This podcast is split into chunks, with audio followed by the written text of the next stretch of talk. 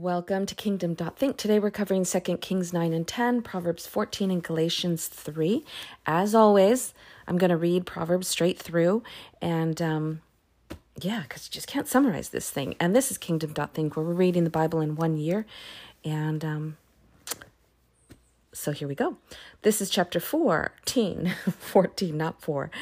The wise woman builds her house, but with her own hands, the foolish one tears hers down. Ouch. Whoever fears the Lord walks upright, but those who despise him are devious in their ways. A fool's mouth lashes out with pride, but the lips of the wise protect them. Where there are no oxen, the manager the manger is empty, but from the strength of the ox come abundant harvest. An honest witness does not deceive, but a false witness pours out lies.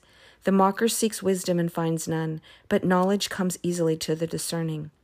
Stay away from a fool, for you will not find knowledge on their lips. The wisdom of the prudent is to give thought to their ways, but the folly of fools is deception.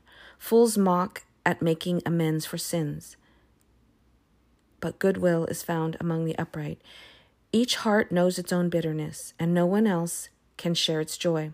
The house of the wicked will dis- be destroyed, but the tent of the upright will flourish. There is a way that appears to be right, but in the end it leads to death.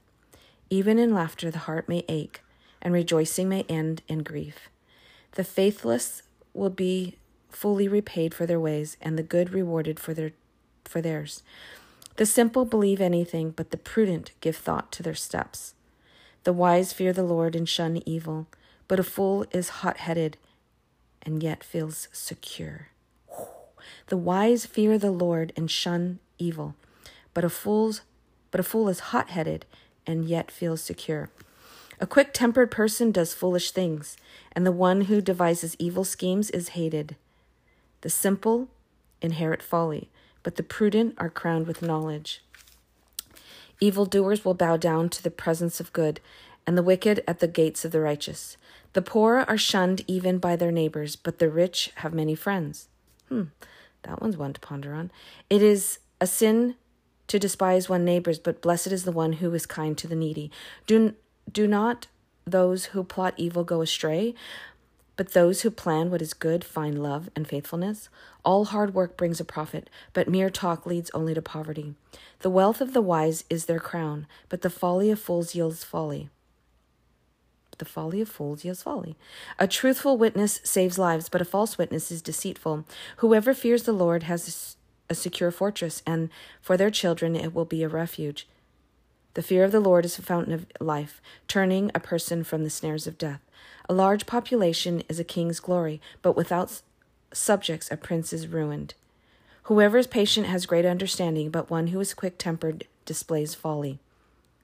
A heart of peace gives life to the body, but envy rots the bones. Whoever oppresses the poor shows contempt for their Maker, but whoever is kind to the needy honors God. When calamity comes, the wicked are brought down, but even in death the righteous seek refuge in God. Wisdom reposes the heart of the discerning, and even among fools she lets herself be known. Righteousness exalts a nation, but sin condemns any people.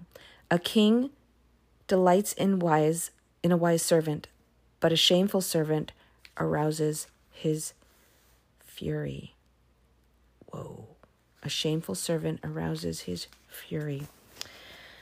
That was Proverbs 14. Now I'm going to do 2 Kings 9 and 10. It's story after story about kings that are good, bad, killings.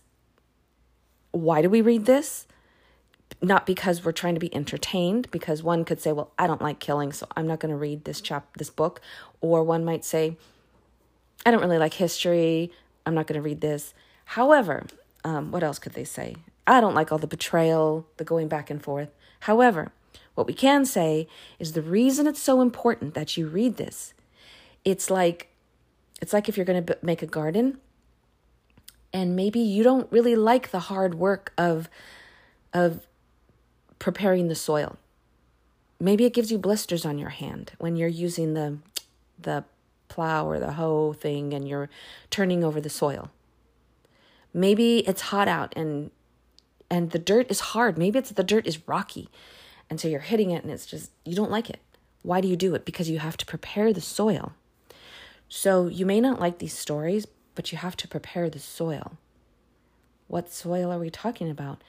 Maybe stories to come. How can you jump and even read something as awesome as Proverbs and not know where it's come from, how it's evolved, not know the life of King Solomon, what he did good, what he did bad, how he was led astray, where he was had repentance, where he was righteous? If you can't see those patterns, and you cannot see those patterns by skipping things like this. So that's why we read even stories that we don't like. It's preparing the soil even for our current day. Because if we can't see the evil that is possible when God was literally there with them, then we're not going to be able to see the evil that's happening to this day. If we don't see betrayals happening in real life, then how can we recognize betrayal that's happening in our own life? And we might think, oh, well, these are kings of old age. Could they be politicians? Could they be representation of people in our own families? So that's why we read these things. Or maybe God just wants us to be wise, and we can't gain wisdom unless we learn from these stories. That's my take on reading things that aren't very exciting because that's exactly what's happening in chapter 9 and 10.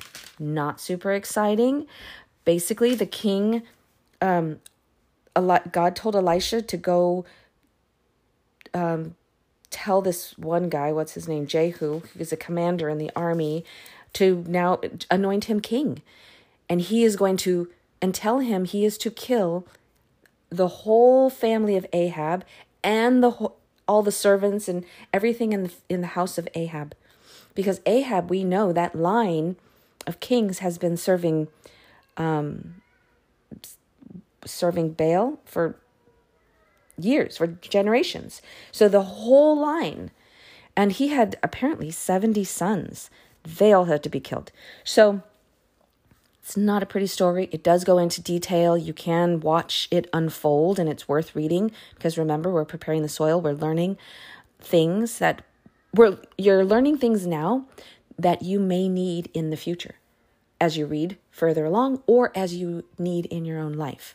And if you skip things because you don't like it, you might miss some key passages, some key stories. So that's exactly what Jehu did and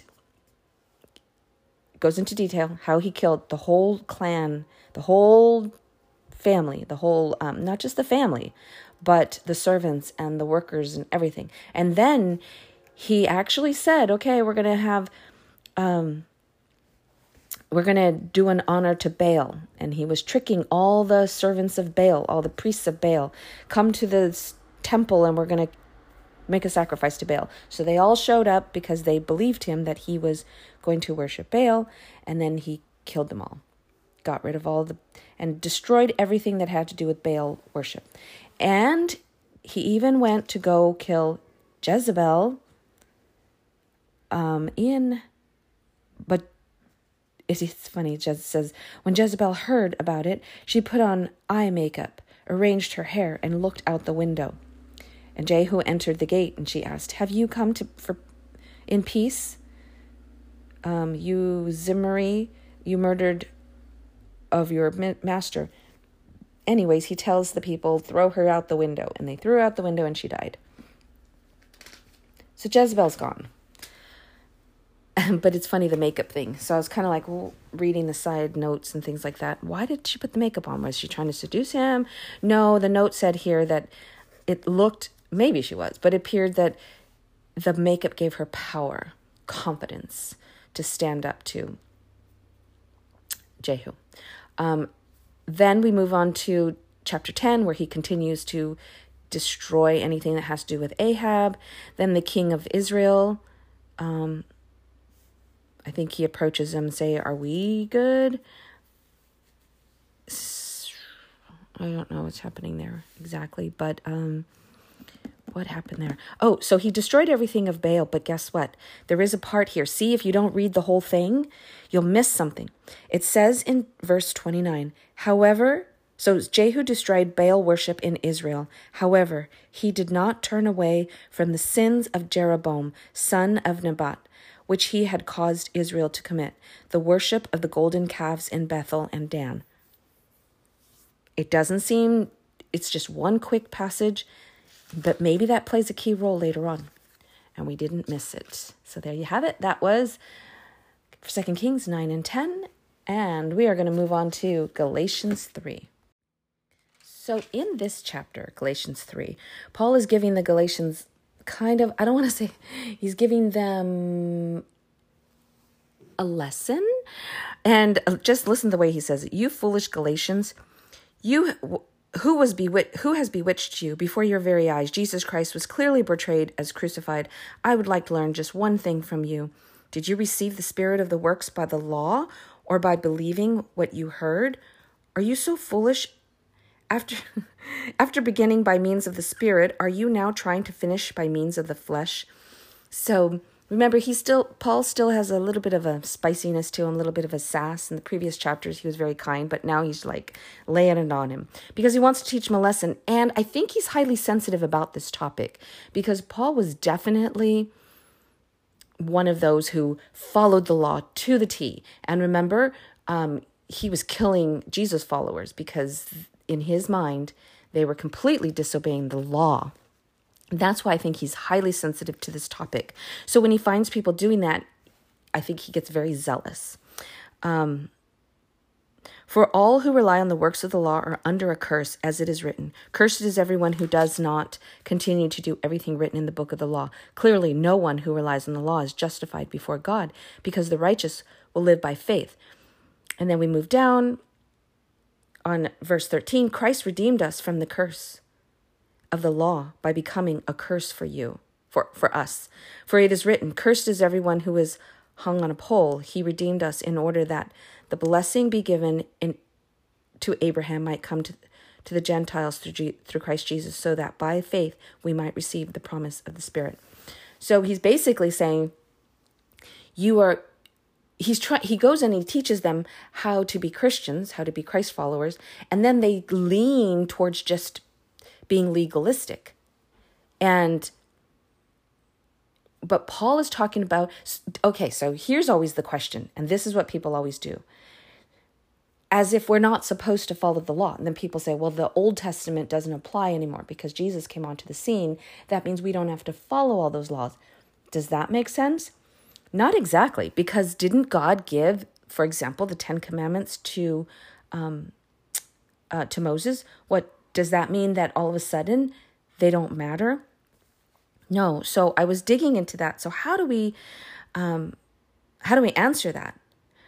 Obeying the law could not could not be the basis for a relationship with God. Otherwise, how could Abraham have been declared righteous? Faith is the only basis for that relationship. The law was never intended to take the place of faith. This is not from the Bible. This is a little separate passage that I found.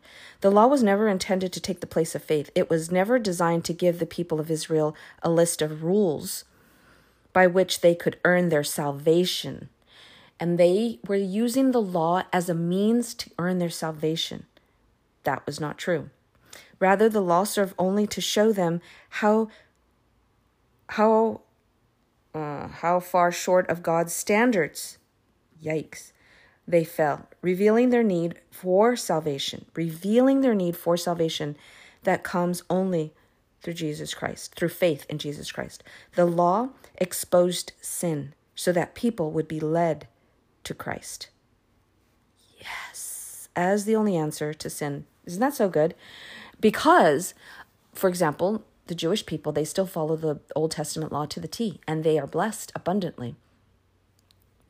But they don't have Jesus as their salvation, right? So, not obviously not all, but you know what I mean. Okay, so then we go on to um, verse 23. Before the coming of this faith, we were held on a cust- in custody under the law, locked up until the faith that was to come would be revealed. So the law was our guardian until Christ came, that we might be justified by faith. Now that this faith has come, We are no longer under a guardian. So in Christ Jesus, you are all children of God through faith. For all of you who are baptized into Christ have clothed yourself with Christ. There is neither Jew nor Gentile, neither slave nor free, nor is there male or female, for you are all one in Christ Jesus. If you belong to Christ, then you are Abraham's seed and heirs according to the promise. Isn't that so good? So does a lot of people will say, well, we don't need to follow the law. Again, not true. That exposes sin. And God doesn't want us to sin because it separates us from Him. And um, I also heard it said that God doesn't want us to sin because as human, as humans, He forgives, but we still remember. We still have to deal with the consequences of that sin. We still have to suffer. Even though God forgives us, we as humans, our brain still remembers and we still suffer. Um, because there's consequences here in this human reality, even though God forgives. Isn't that wild? So that's why the laws still are totally relevant, but our salvation is not gained through those laws. Right? So good. Our salvation is only through Jesus Christ. Our relationship um, is only through faith. But the laws, they still apply here in this reality. As long as you're living here on this earth, those laws are not going to gain your salvation, but they're going to give you your fruits of the Spirit and um, a peaceful life and working well with other humans. So, so good, right? Okay, that was Second Kings 9 10, Proverbs 14, Galatians 3. There you go, folks. Have a great day.